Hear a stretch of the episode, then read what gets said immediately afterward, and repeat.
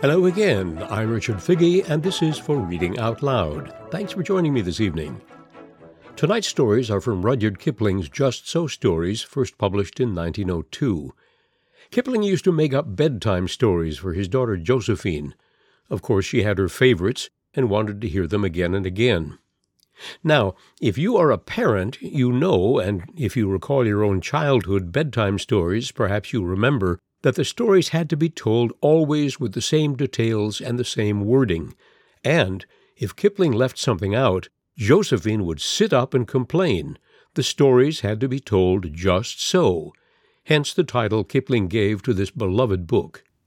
The Just So stories are origin stories, and they explain why certain things are so, how the tiger got his stripes, or how the camel got his hump. Here are a couple of my favorites. Listen to the language, and you'll understand why Josephine didn't want a single word changed. This one goes out to Bill and Nancy. How the Whale Got His Throat.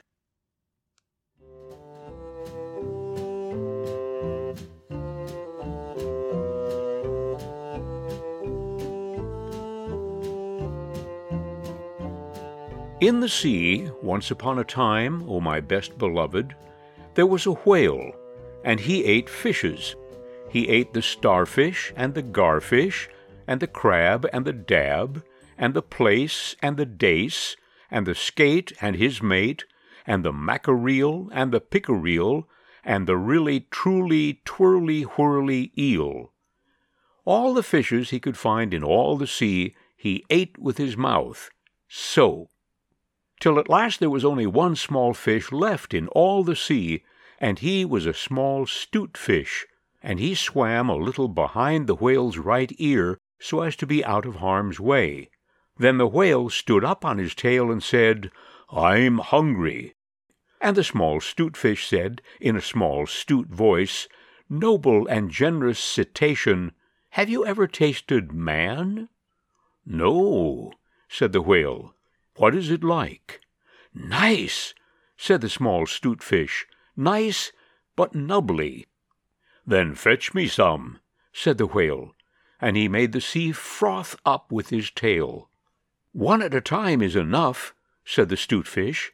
If you swim to latitude fifty north, longitude forty west, that is magic, you will find sitting on a raft in the middle of the sea with nothing on but a pair of blue canvas breeches, a pair of suspenders you must not forget the suspenders, dearly beloved and a jackknife, one shipwrecked mariner, who, it is only fair to tell you, is a man of infinite resource and sagacity.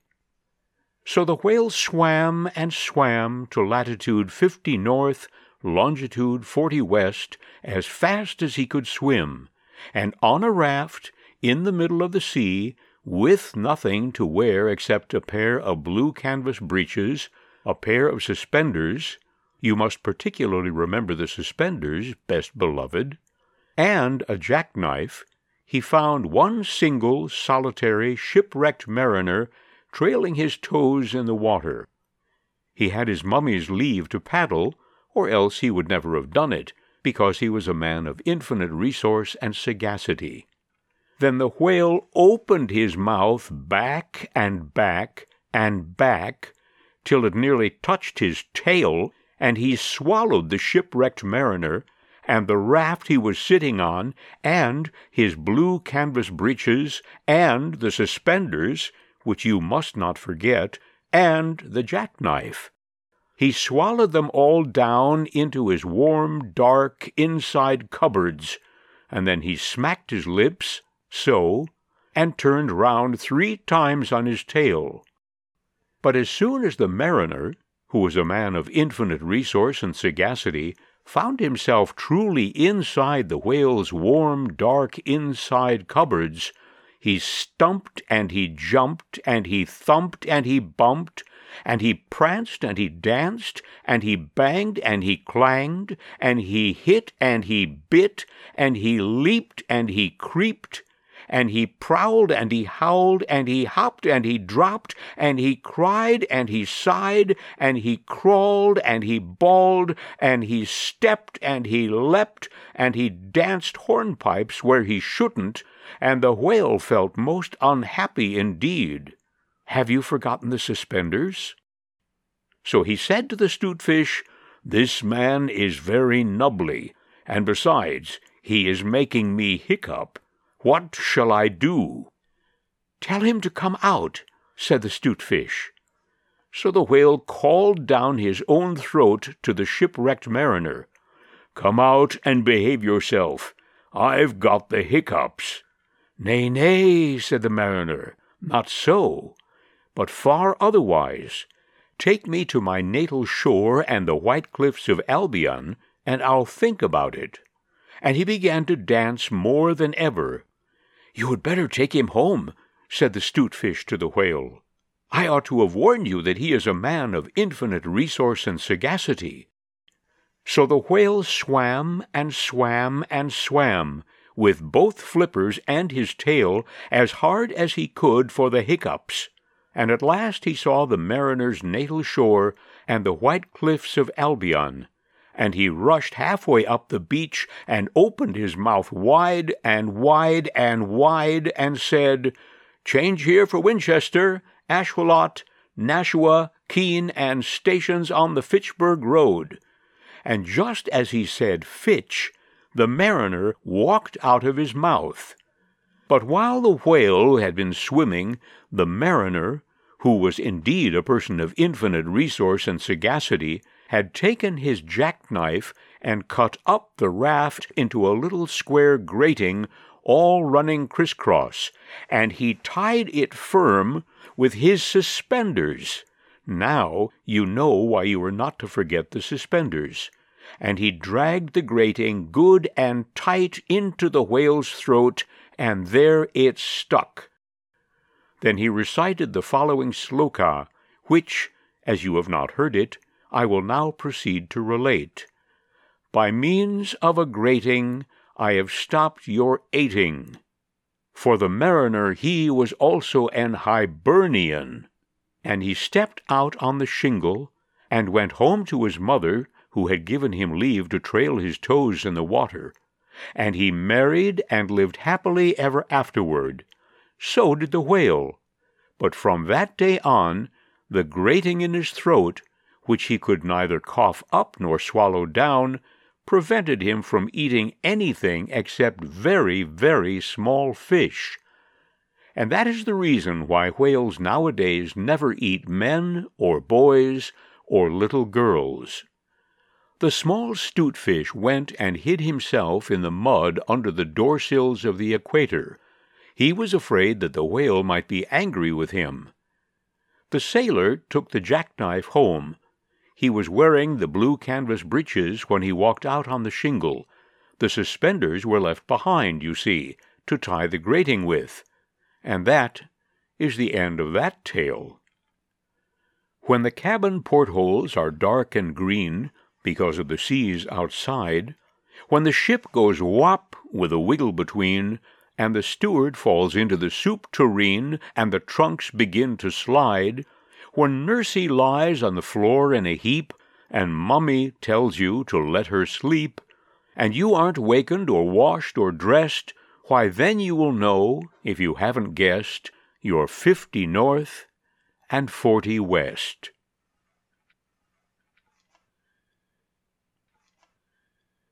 The Elephant's Child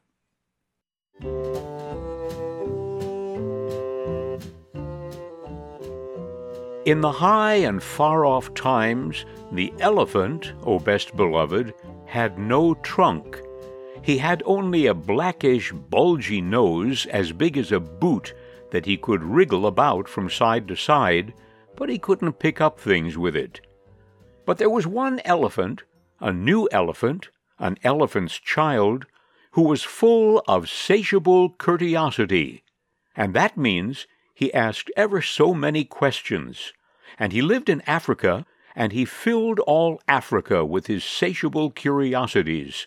He asked his tall aunt, the ostrich, why her tail feathers grew just so. And his tall aunt, the ostrich, spanked him with her hard, hard claw. He asked his tall uncle, the giraffe, what made his skin spotty, and his tall uncle, the giraffe, spanked him with his hard, hard hoof. And still he was full of satiable curtiosity. He asked his broad aunt, the hippopotamus, why her eyes were red, and his broad aunt, the hippopotamus, spanked him with her broad, broad hoof. And he asked his hairy uncle, the baboon, why melons tasted just so, and his hairy uncle, the baboon, spanked him with his hairy, hairy paw. And still he was full of satiable curiosity. He asked questions about everything that he saw, or heard, or felt, or smelt, or touched, and all his uncles and his aunts spanked him, and still he was full of satiable curtiosity. One fine morning, in the middle of the precession of the equinoxes, this satiable elephant's child asked a new fine question that he had never asked before. He asked, What does the crocodile have for dinner? Then everybody said, Hush! in a loud and dreadful tone, and they spanked him immediately and directly without stopping for a long time. By and by, when that was finished, he came upon Kolo Bird, sitting in the middle of a wait-a-bit thorn bush, and he said, My father has spanked me, and my mother has spanked me. All my aunts and uncles have spanked me for my satiable curtiosity, and still I want to know what the crocodile has for dinner. Then Kolo Bird said with a mournful cry, Go to the banks of the great gray-green, greasy Limpopo River, all set about with fever trees, and find out. That very morning, when there was nothing left of the equinoxes because the precession had preceded according to precedent, this satiable elephant's child took a hundred pounds of bananas, the little short red kind, and a hundred pounds of sugar cane, the long purple kind, and seventeen melons, the greeny, crackly kind, and said to all his dear families, Good-bye, I am going to the great gray-green, greasy Limpopo River, all set about with fever trees, to find out what the crocodile has for dinner.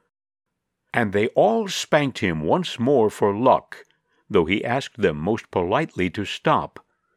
Then he went away, a little warm, but not at all astonished, eating melons and throwing the rind about because he could not pick it up.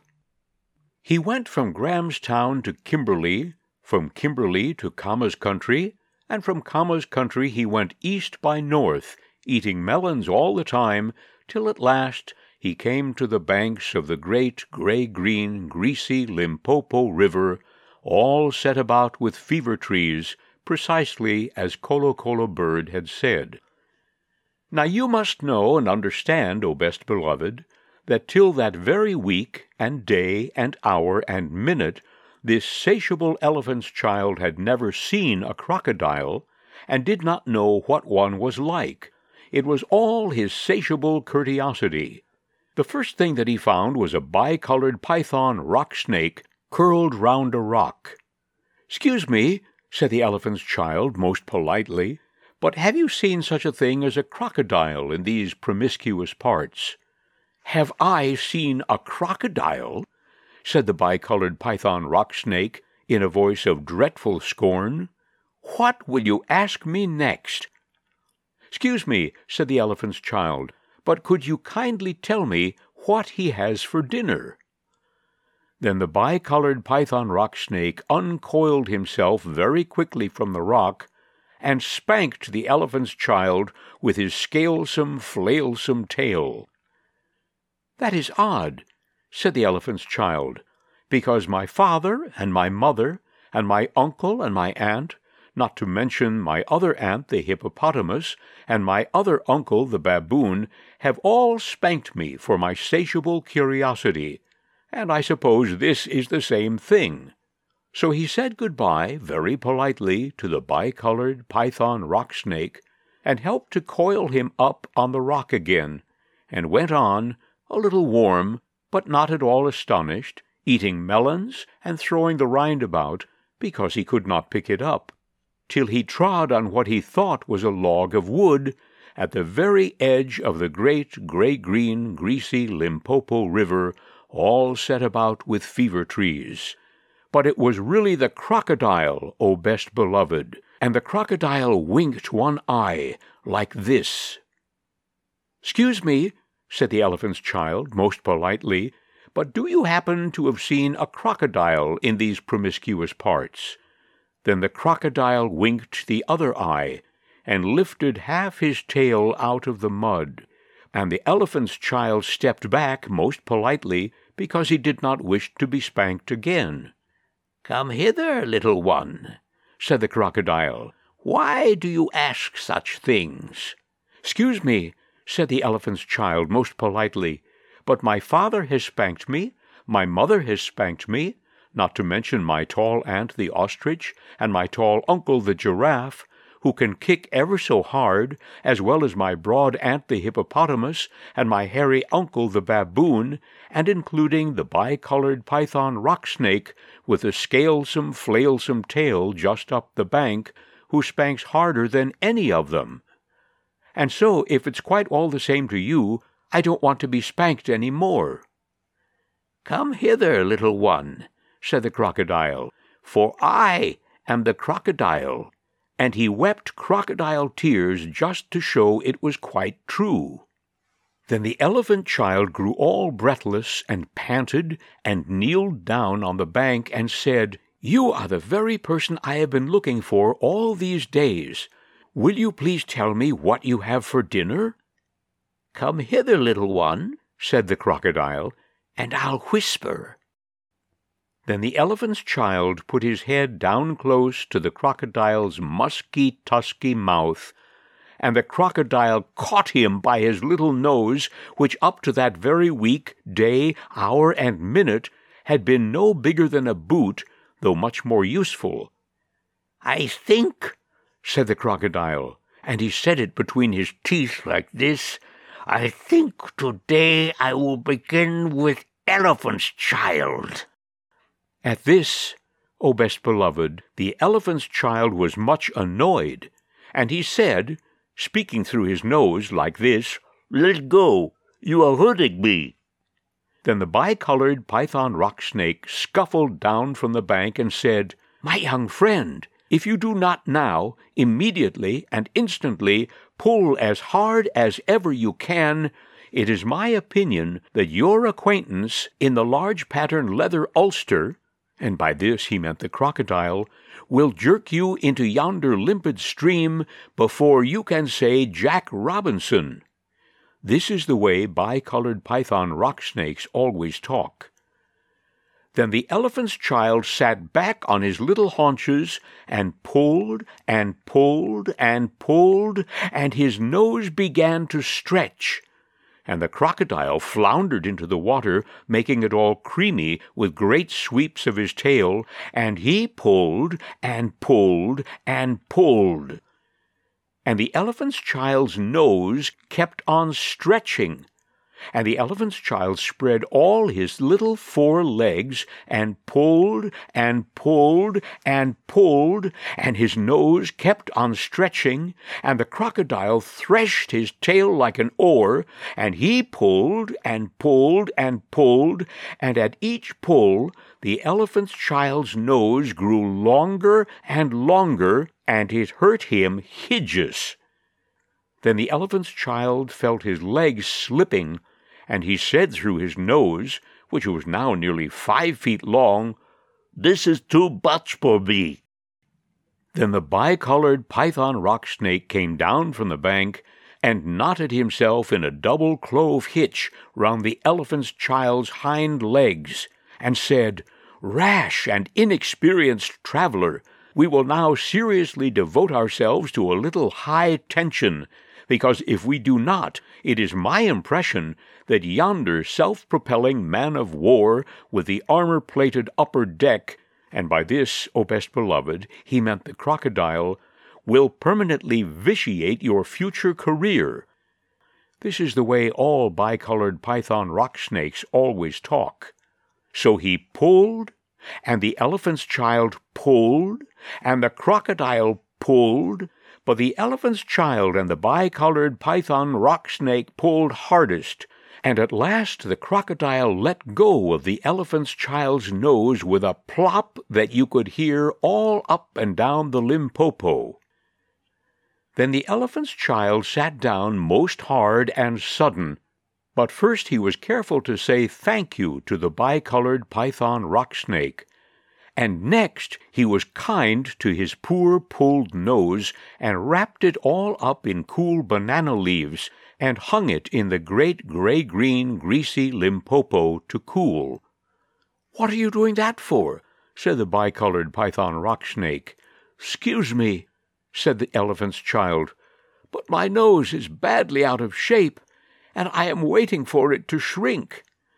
Then you will have to wait a long time, said the bicolored python rock snake.